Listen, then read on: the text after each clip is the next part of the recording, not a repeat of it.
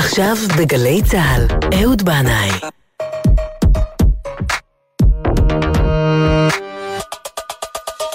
הבית של החיילים, גלי צה"ל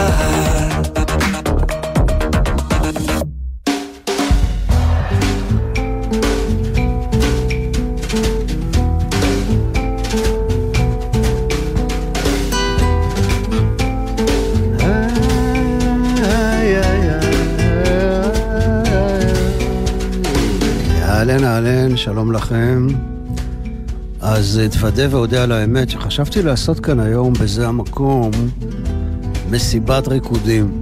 כן, להעלאת המורל.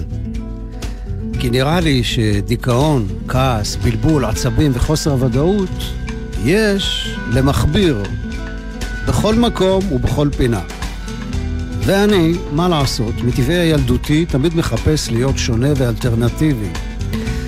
אז כן, חשבתי על מסיבת ריקודים להעלאת המורל ולהורדת מפלס התחלואה והעצב, אבל אז נזכרתי איך יכולתי בכלל לשכוח, עכשיו זה בין המצרים.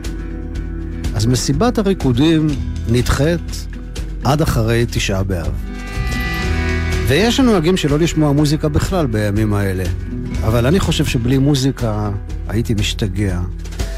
בעיקר בימים האלה. מאבד לא רק את הסבלנות, גם את הסובלנות. הוא ממש לא תורם כלום לפיוס ואהבת חינם. יש סכנה אמיתית שבלי מוזיקה להרגעה, אני אוריד איזה נעל בית על ראשו של עובר אורח תמים, אם יעבור ליד ביתי בלי מסכה, וישמיע רעש מיותר בין שתיים לארבע לפנות בוקר. כמובן על דרך המשל, המשל, תירגעו. ג'ון מרטין פותח את התוכנית הזאת עם Bless the Weather, יבורך מזג האוויר שהביא אותך, תקולל הסערה שלקחה אותך, ואינשאללה כבר שתבוא איזה סערה ותיקח את הקורונה הזו לכל הרוחות. just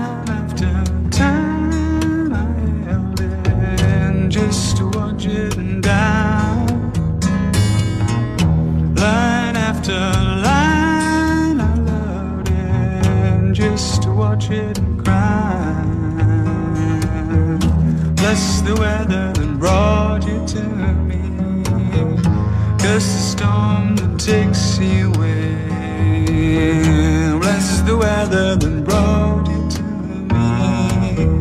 Curse the storm that takes you home. Wave after wave, I watched it just to watch it in time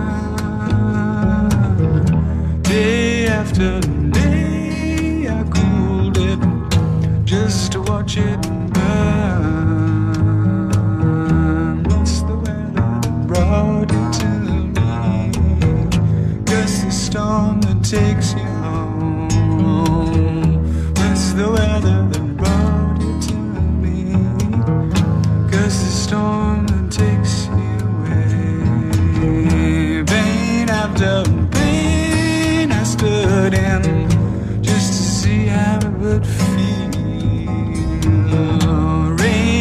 After rain, I stood in just to make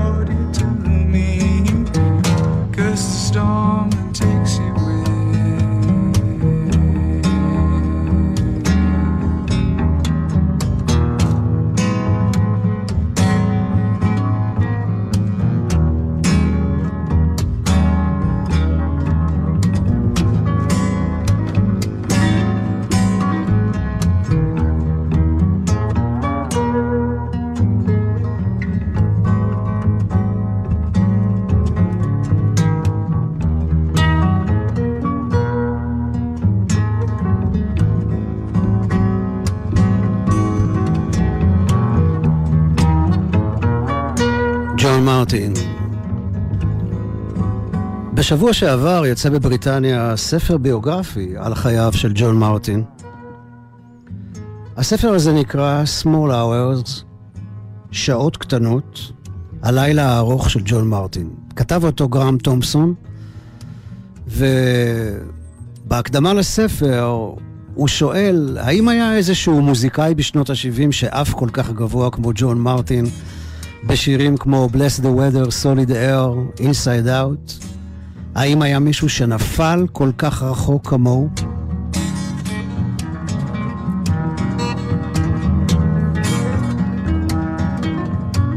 הספר הזה הוא ביוגרפיה כנה, חשופה ואינטימית, ככה מעיד המחבר, אה, על ג'ון מרטין, המוזיקאי המקורי והגדול, שלמרות שאף פעם לא היה לו להיט, קולו יוצא הדופן ונגינת הגיטרה הנפלאה שלו, הפכו אותו למוזיקאי נערץ על ידי רבים, אה, שאבו ממנו השראה והקהל הנאמן שלו הלך אחריו לכל מקום. הספר מגולל את סיפור חייו המורכב של ג'ון מרטין, שחייו האישיים היו סוערים וידעו תהפוכות, המראות, נפילות, ממש כמו המוזיקה שלו. כותב הספר ראיין קרוב למאה אנשים שהכירו את ג'ון, אותי הוא כמובן לא כלל בתוכם, וכך אה, סיפור הקוסקוס המיתולוגי שאכלתי איתו ועם אשתו בסוף שנות ה-80 אצל ויקטור תייר ביפו, לא נכנס אל דפי הספר. אבל קוטנר, אני וזקני זה המקום בטח זוכרים. אני לא קראתי את הספר, אבל לפי מה שקראתי עליו, אני מבין שיש שם גם קטעים שמאירים את ג'ון מרטין באור, איך לומר, קצת חשוך. שתיין, כעסן וכיוצא בזה. אז נראה לי שאני מעדיף שלא לקרוא ולא לדעת, ולהישאר עם הזיכרון המקסים של ג'ון החייכן והסימפטי, שביקר כאן בארץ כחימום לג'ט רוטול, והפליטים היו הופעת החימום שלו בליקוויד מול פחות ממאה איש. אני לא רוצה לדעת שום דבר על הרשע, רוצה לדעת רק על אהבה.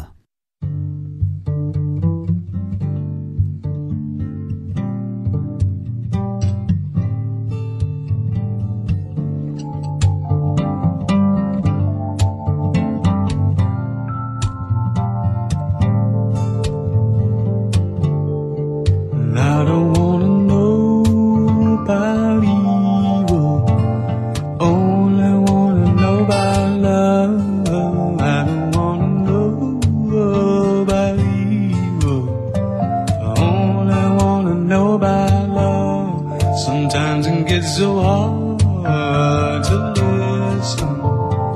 I've many used my eyes, and all around the cold is glisten, making sure it keeps me down to sight.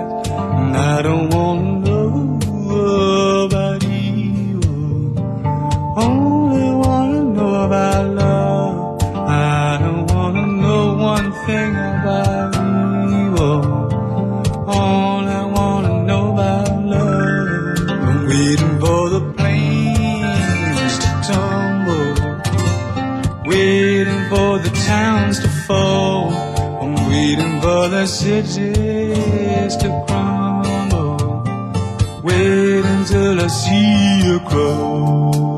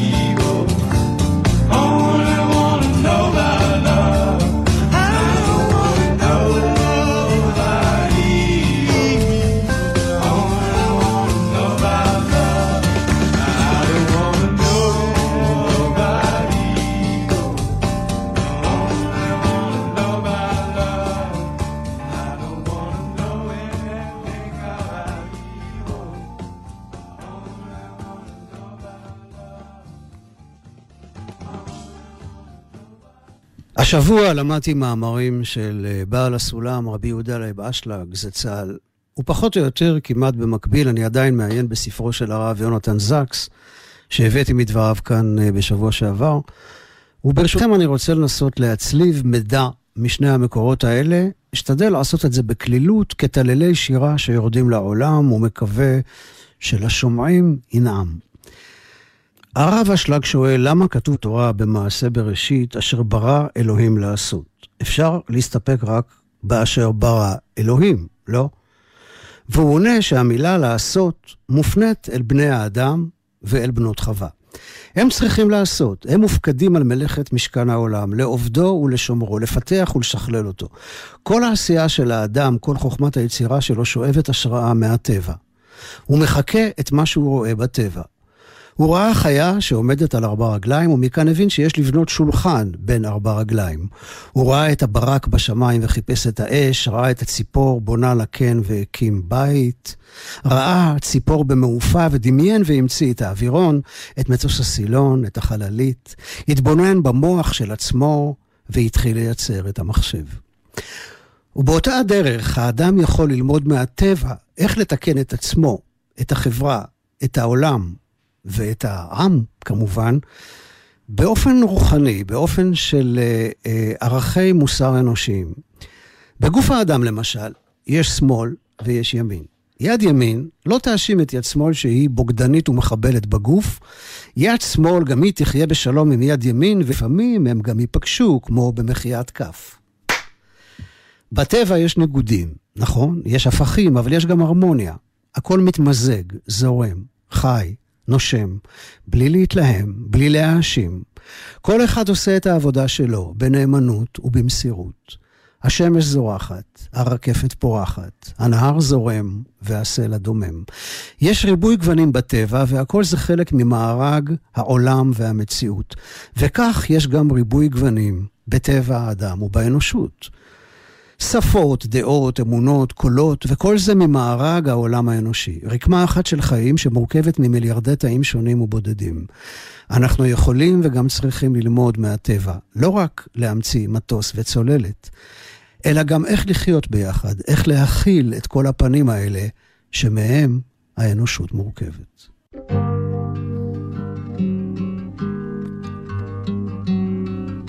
אני זוכר את הפעם הראשונה ששמעתי את הצלילים האלה ברדיו בשנות ה-80, והייתה שם בשורה ממש מרעננת.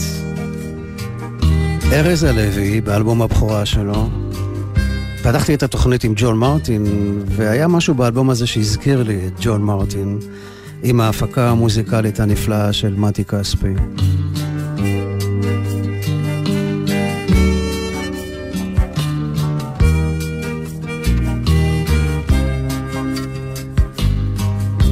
כך ברא אותך הטבע, עם קצת דמיון ומחשבה חופשית.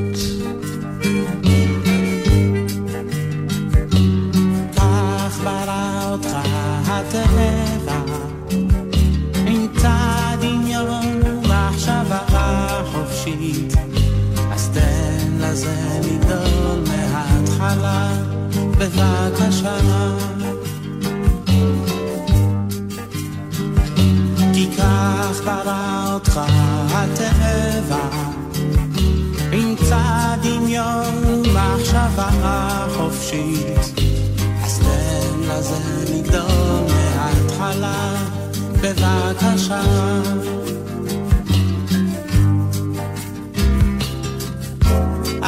אל תנסה להילחם בזה אל תנסה להשתנות זה תמיד יבוא מההתחלה, פתאום. כי כך ברא אותך הטבע, קצת דמיון ומחשבה חופשית, אז תן לזה לגדול מההתחלה, בבקשה.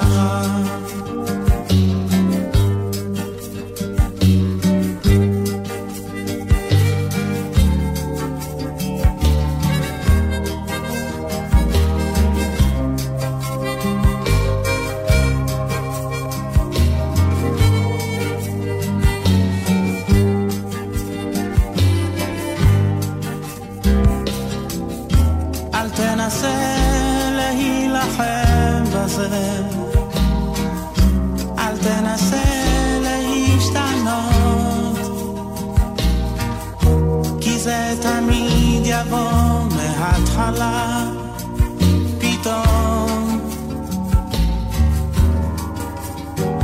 כי כך ברא אותך הטבע,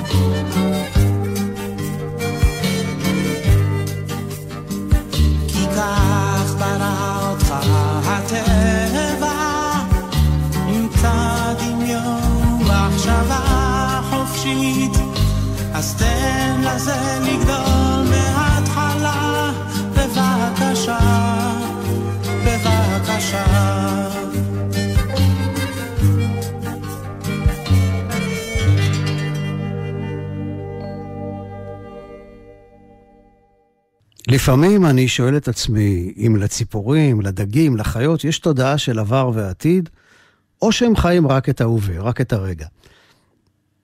אז עשיתי שאלת חיפוש, ומצאתי שיש חוקרים שבודקים את העניין הזה, והתוצאה לא ממש חד משמעית. יש להם זיכרון לגבי התמצאות בשטח, מציאת אוכל, הימנעות מסכנות ודברים כאלה, אבל בינתיים לא הצליחו להבין אם יש לחיות טראומות מזיכרונות קשים, או פחד מהעתיד הלא נודע. בימים האלה יצא לאור ספר מיוחד ומקסים של דרור בורשטיין, הווה שמו. זו אסופה של קטעי פרוזה קצרים ושירה בסגנון יפני. כתיבה זורמת שנכתבת תוך כדי התבוננות בעצים, פרחים, חרקים, ציפורים, עננים וכוכבים, במקומות שונים בארץ ישראל, כמו עמק יזרעאל, גליל, גנים בוטניים בתל אביב ובירושלים, ומול הים בנתניה.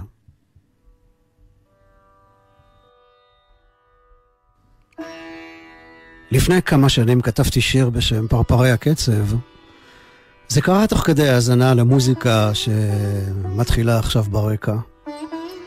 קטע שנקרא morning love, אהבת בוקר, ותוך כדי האזנה לקטע הזה ראיתי בדמיוני את ראווי שנקר, נגן הסיטר, ואת ז'אן פייר רמפל החלילן, כמו שני פרפרים צבעוניים מרחפים באוויר, נפרדים, נפגשים, עולים, יורדים. אני רוצה להביא לכם עכשיו קטע מתוך הספר של דרור בורשטיין, הווה, שהוא מביא משהו מהמחול המוזיקלי הזה שיש בטבע.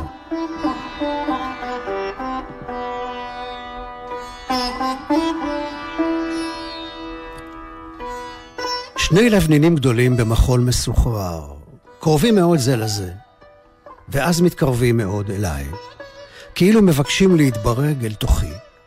הופכים לפרפר מהיר אחד בעל שמונה כנפיים ואז נפרדים. אחד אל קצה פרח ורוד סמוך, אחד אל תוך האור. התורמוס פורח, נושא את ראשו כפריסקופ אל עולם זה של ראשית אביב. דבורה יחידאית בכלנית, ואז דבורה אחרת אל תוך אותו הפרח. ברווז צופר מעל הראש, ואולי זה קול קטר רחוק מעט. שמונה בבוקר, אחרי ימי גשמים.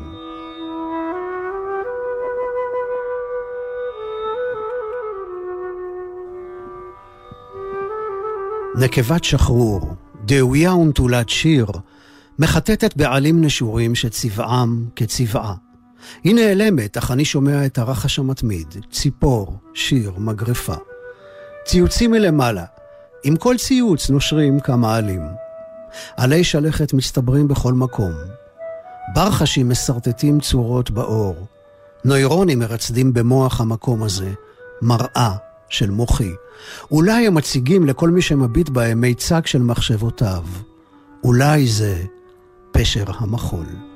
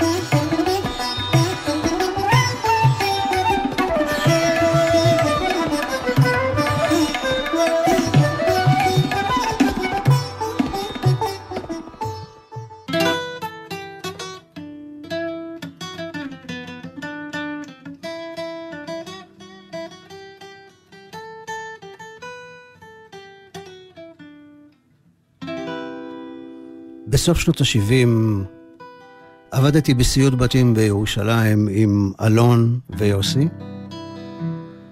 בהפסקות האוכל הם היו מדברים על האדמה שקנו בגליל המערבי, לא רחוק מהכפר הדרוזי ג'ת. הם תכננו לחסוך את הכסף של עבודת הסיעוד כדי לרכוש ציוד ולעלות ולהתיישב שם. בהתחלה באוהלים, אחר כך בבתי אבן. הם הציעו לי להצטרף אליהם ולרכוש כמה דונם אדמה מאחד הדרוזים של ג'ת. זה מקום מקסים, הם אמרו. על צלע של הר, משקיף לים התיכון, מוקף יערות ויש ואדי. דומה מאוד לוואדי שלך בראש פינה. האדמה ממש בזול, הם אמרו, כדאי לך. אבל אני, אני חשבתי אז רק על מוזיקה, ושהגיע הזמן שארד סוף סוף לתל אביב, ואתחיל להתנענע בכיוון של להקה, הקלטות, הופעות, אז הם עלו לשטח בלעדיי.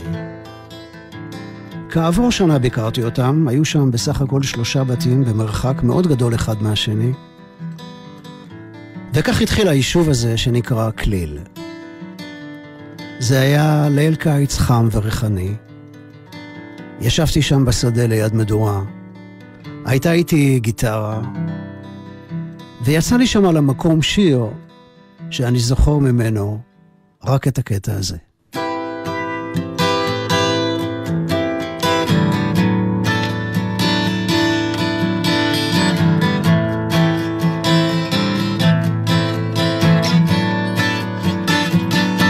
עם של נהריה והצליל של הגיטרה עם ניצוצות הכוכבים הרוח שרה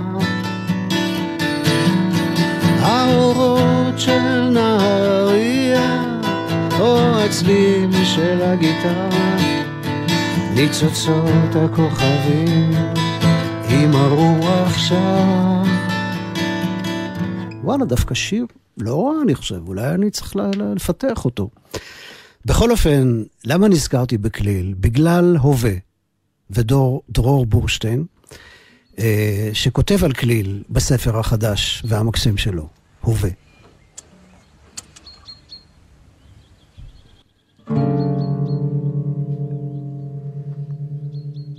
באתי לכליל בגלל חלום הלחם. בפעם הראשונה שביקרתי כאן, בבית של אליק פלמן בחורף שעבר, הוא ובת זוגו נעמה אביטל כיבדו אותי בלחם שאפו. כאן אני מוקף חיטה שממנה בא הלחם. אליק יצר משק אוטרקי קטן והוא מגדל את מזונו בעצמו. כשרוח עוברת בחיטה שמסביב לבית, הפה הלועס מתמלא ברחש הזה. הקרבה למקורו הצומח של הלחם מרגשת, הופכת את הלחם ללחם חי. הלחם הזה נראה יותר כמו גוש אפוי של קדרים, או כמו חומר שסופרי בבל היו כותבים עליו בכתב היתדות. הוא נראה כמו אדמה, מקופלת ואפויה. והאדמה הזו טעימה יותר מכל מעדני העיר. למחרת הביקור הקודם, החורפי, שב הלחם והופיע בחלומי. איני זוכר דבר מן החלום, זולת כיכר חרוצת למים, אפופה אור עמום. ידעתי שאחזור, הלחם חיכה לי.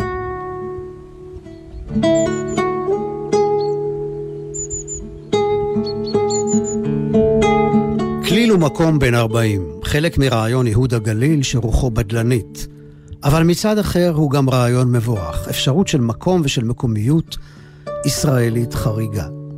הבית שאני מתארח בו מאפשר דבר פשוט כל כך, עד ששכחנו את אפשרותו. לאכול את הפול שגידלת בחצרך, ששתה מי גשמים, שנטבל בשמן זית מן העץ המצל עליו, שנמרח על לחם מחיטה שאפשר לשמוע אותה שרה. אפשר להוסיף פרפר וחיפושית או שתיים לתמונה, וגזר שלפני רגע היה חלק מן האדמה, ועכשיו הוא כתום בפיך. מקומיות אינה מערכת של רעיונות, אלא חומרים פשוטים, כלחם. מקומיות שבאה דרך הגוף, דרך האכילה. דבורי הדבש יורדות לשתות מבריכת מי הגשמים העתיקה. האם אפשרי גם עבורנו להיות כל כך במקום, עד שאין צורך במקום אחר? ואף אין צורך במחשבה, בפנטזיה, על מקום אחר.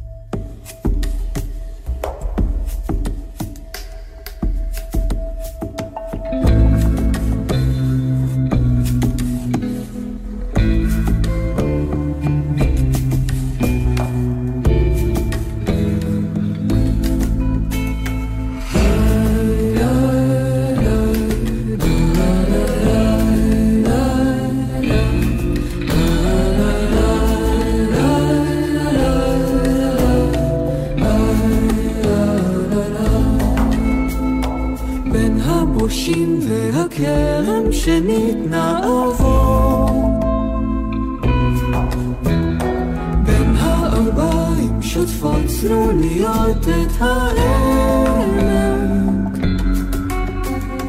ערב יפה וחמים, אישה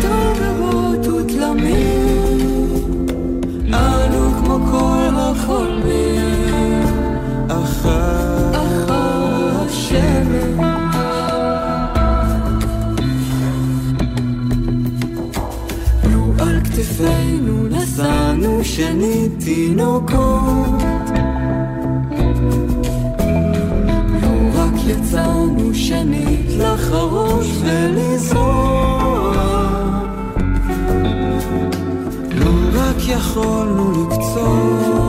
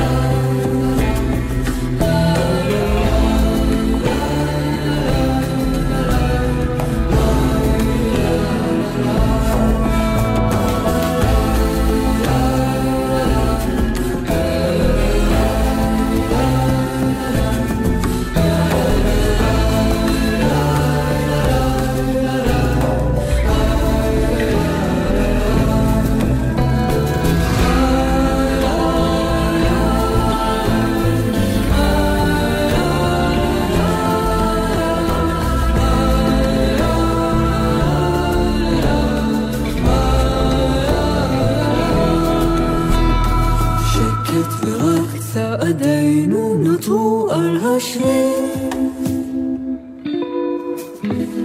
לילה ירד על צמרות הבושים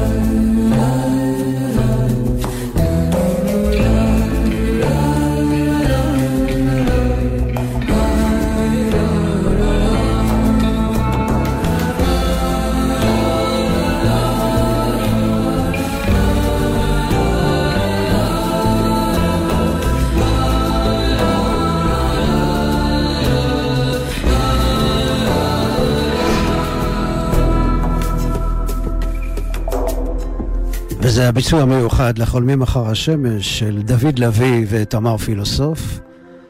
המילים של יורם תהרלב, הלחן של, של סשה ארגוב, והתגנב לכאן גם לחן של רבי שלמה קרליבך. החולמים אחר השמש. אז אני רוצה עכשיו אה, לשתף אתכם אה, במשהו מפנקס חלומותיי בימי הקוקורונה. אני נמצא בארץ זרה, לא ממש ארץ אויב, אבל יש איזו סכנה להיות שם. אני כנראה חלק מקבוצה, אבל הם התקדמו, ואני נשארתי לבד, מאחור.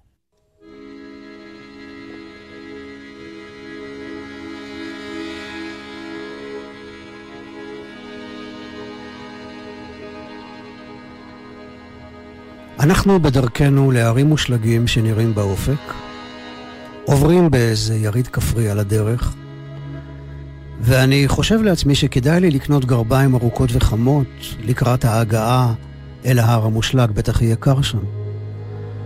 אני מגיע אל מעין כיכר, יש שם דוכנים מקוריים שעומדים במעגל, ובמרכז שולחנות עם סחורה. אני מוצא שם זוג גרביים, לוקח אותן ולוקח שקית ניילון פשוטה ממתקן שקיות שעומד שם בצד, ניגש אל הדוכן המקורי הסמוך, הנערה המוכרת אורזת לי את הגרביים, והיא מתפעלת מהשקית שהפכה להיות שקית קרטון עם קישוט של ראש ציפור. היא שואלת אותי מאיפה השגתי שקית כזו מיוחדת, ואני מצביע לעבר מתקן השקיות, שקיות הניילון שבמרכז הכיכר, ואומר לה, משם, סתם, לקחתי שקית. לא ברור לי באיזו שפה אנחנו מתקשרים. כנראה שזו אנגלית. בכל אופן, אל הדוכן מגיעה חברה שלה, והן משוחחות קצת בשפה המקומית, ואז אומרות אחת לשנייה, איילה. איילה. והחברה הולכת לדרכה. אני שואל את הנערה המוכרת מה פירוש המילה איילה, והיא אומרת שזה הקו שיוצרות הלחיים בזמן שהפנים מחייכות. ואני מבין שבשפה שלהם זו מעין ברכה, שתמיד יהיה עליך חיוך. אני מספר לה שיש לי בת בשם איילה, ואנחנו נפרדים בחיוך.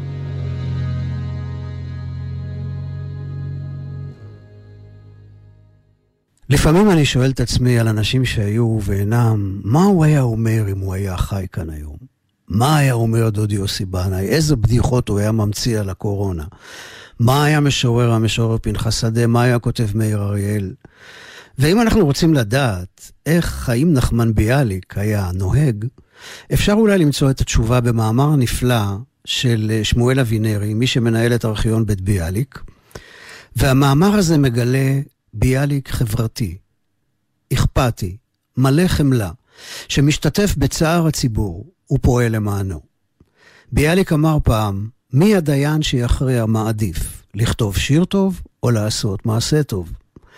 מקובץ המכתבים שאבינרי מביא אפשר לראות שביאליק לא פעם הניח את העיפרון של כתיבת השירים ויצא לשטח לעזור לאנשים, להפוך שולחנות ולתלוש בלוריות, כמאמרו. וכך אה, ביאליק כתב לאחד ממכריו, איש בעל עמדה, יקירי אברשה, הנני משביעך בשם הטוב והרחמים, לעשות כל מה שבכוחך בשביל האדון משה.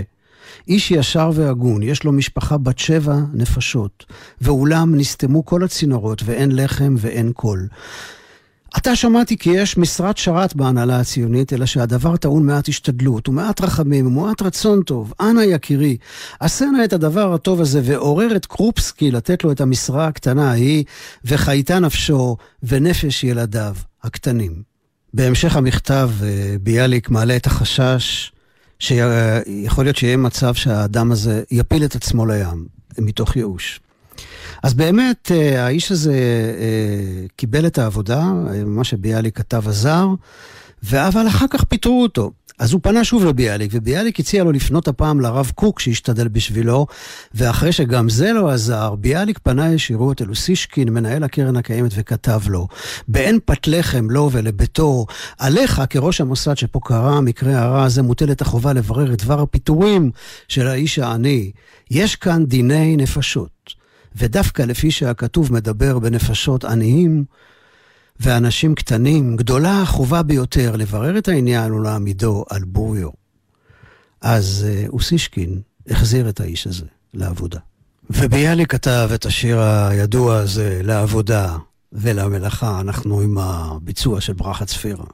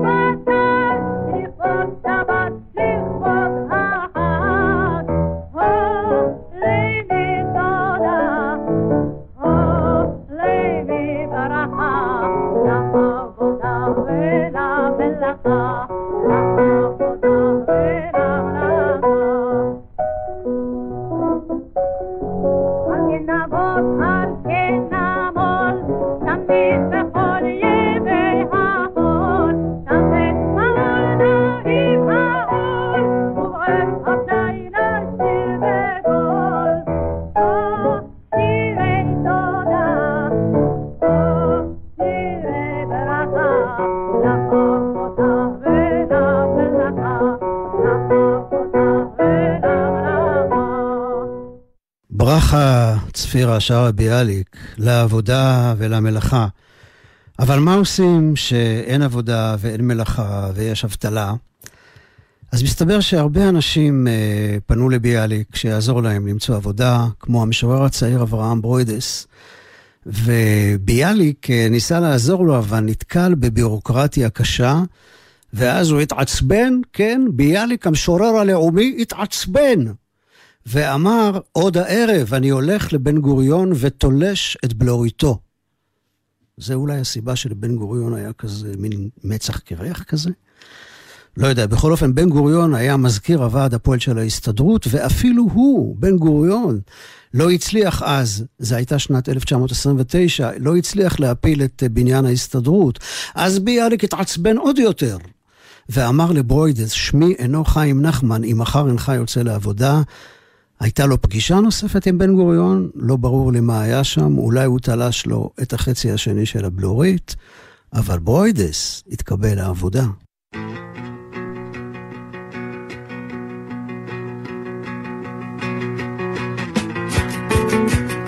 אז אחרי האימא ברכה צפירה, אנחנו עוברים אל הבן, אריאל זילבר, המילים של מאיר אריאל,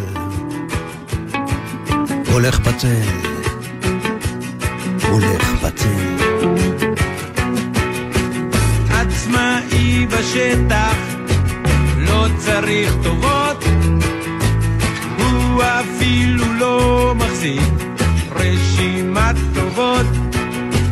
שרוך אחד קרוע, שרוך אחד כבר אין, פעם צעד לא בטוח, פעם צעד כן, הולך בתל. הולך, הולך בדל, הולך בדל, הולך, הולך בדל.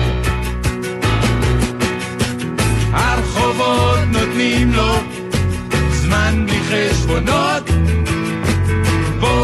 ושם הוא מגלגל סמטאות קטנות, מחפש בחושך חומר לרכישה מקרה שיתעכב באוזני אישה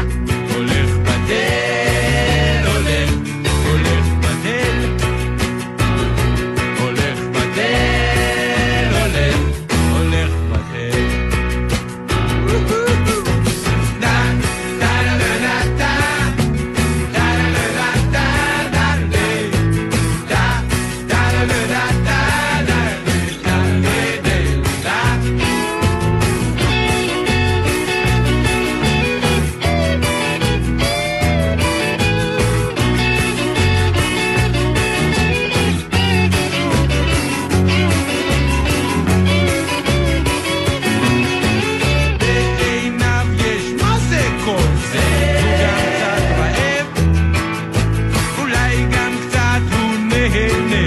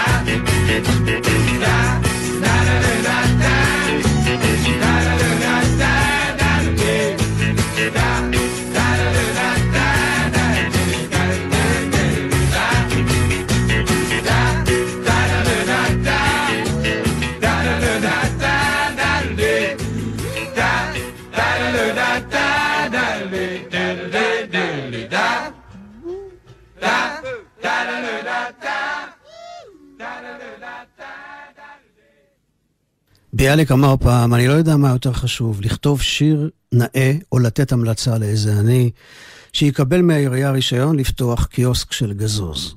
ומעשה שהיה כך היה, הגיעה אישה בוכייה לביאליק וסיפרה לו שיש לה אה, מין סוכה קטנה כזאת בקצה הרחוב, מעין קיוסק כזה, וזה מה שמפרנס את המשפחה שלה, כי בעלה חולה, והיא אומרת לביאליק, סלח נא על שאני מעיזה להפריע. אך באו מים עד נפש, את לחמי הם רוצים לגזול. וביאליק לא אומר לה כלום, אה, הוא פשוט הולך לעירייה, נכנס לדיזינגוף ושופך עליו את זעמו. דיזינגוף מזמין מיד לחדר את המפקח הסניטרי, ובו במקום הגזרה התבטלה. ודיזינגוף, שהיה, כן, ראש עיריית תל אביב, כותב לביאליק, לכבוד חיים נחמן ביאליק, משוררנו הלאומי, חברי היקר, רציתי לבשר לך כי התקבלה בקשתך להעניק לגברת מועלם את אישור רישיון העסק שלה. ברצוני להודות לך על עזרתך ועל הלקח שלימדת אותנו בלימוד זכות על כל אדם. אני משאיר לך את הכבוד והעונג להודיע לגברת מועלם על אישור העסק שלה המצורף להלן, בברכה מאיר דיזינגוף, ראש עיריית תל אביב.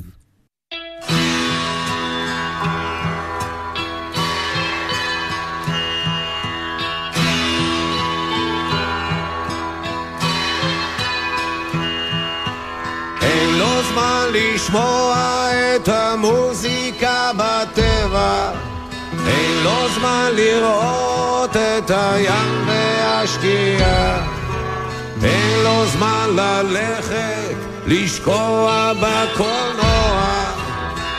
תמצאו אותו תמיד בעבודה.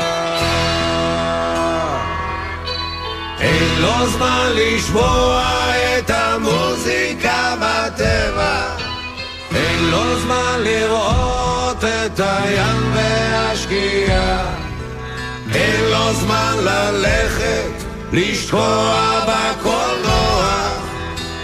תמצאו אותו תמיד בעבודה.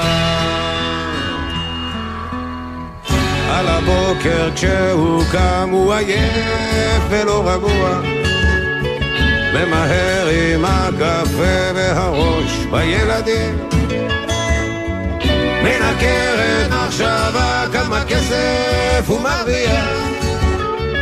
וכבד בנשמה הקרבות הם אבודים.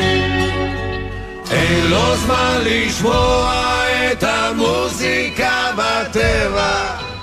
אין לו זמן לראות את הים והשקיעה לו זמן ללכת לשקוע בקולנוע תמצאו אותו תמיד בעבודה. ובערב כשהוא שב הוא עייף ולא רגוע.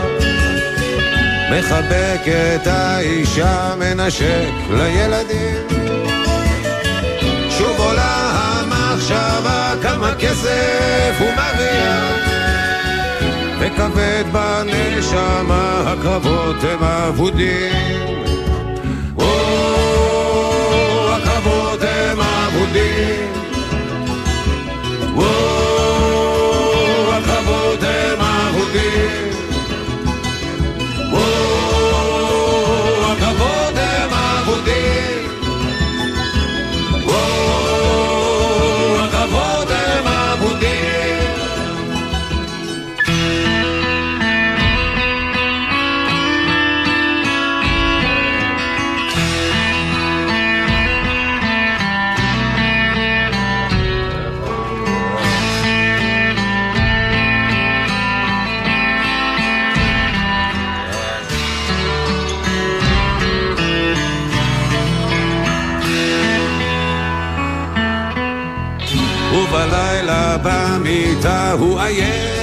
ולא רגוע.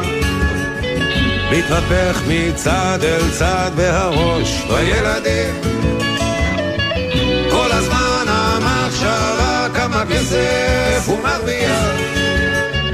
וכבד בנשמה הקרבות הם אבודים אין לו זמן לשמוע את המוזיקה בטבע. אין לו זמן לראות את הים והשקיעה. אין לו זמן ללכת, לשקוע בקולנוע. תמצאו אותו תמיד בעבודה.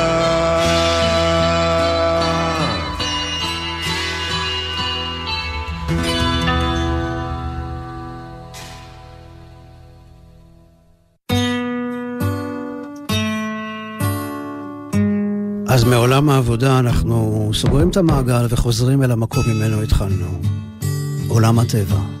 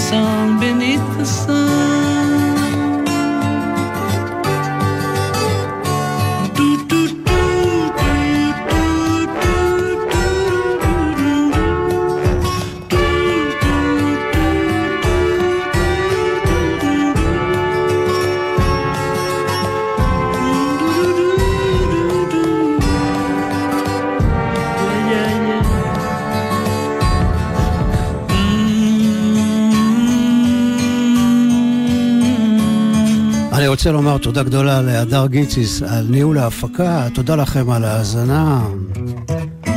שתהיה לכולכם שבת שלמה ומבורכת. כל טוב. אנחנו מסיימים עם הביטלס. חזרנו אל הטבע, איתו התחלנו גם את התוכנית הזו. Mother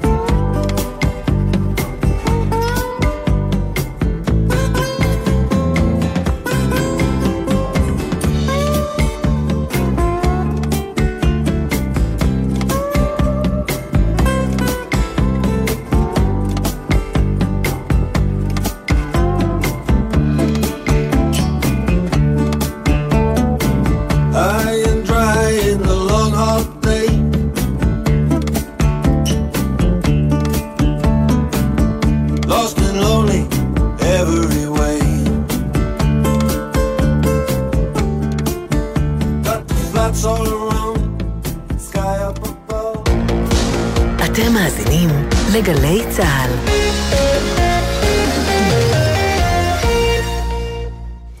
אבא, המכונית עוד רחוקה? ממש לא. עוד שעה של הליכה בסך הכל. רגע, אולי נקצר דרך השדה? אבא, רגע. אם השדה מגודר ויש עליו סימן משולש ושלט צהוב, זה שדה מוקשים. בישראל, יותר מ-100 אלף דונמים של שדות מוקשים ושטחים החשודים במיקוש. הרשות לפינוי מוקשים במשרד הביטחון ממשיכה לפנות את שדות המוקשים ברחבי הארץ. גדרות הנושאות סימן משולש ושלט צהוב לא חוצים. בקיץ הזה, מטיילים בטוח. רוכבי אופניים חשמליים וגלגינוע, קורקינט חשמלי. אם מסומן שביל אופניים, רכיבה בכביש היא עבירה על החוק. רכיבה על כלים אלו מותרת רק בשבילי אופניים ולא על המדרכות. ואם אין שביל, בוחרים כביש צדדי ולא סואן, ורוכבים בהתאם לחוקי התנועה.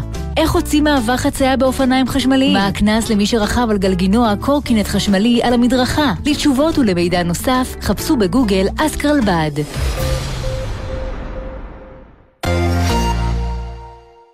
כל שבת ב-10 בבוקר, יורם סוויסה לוקח אתכם למסע מוסיקלי.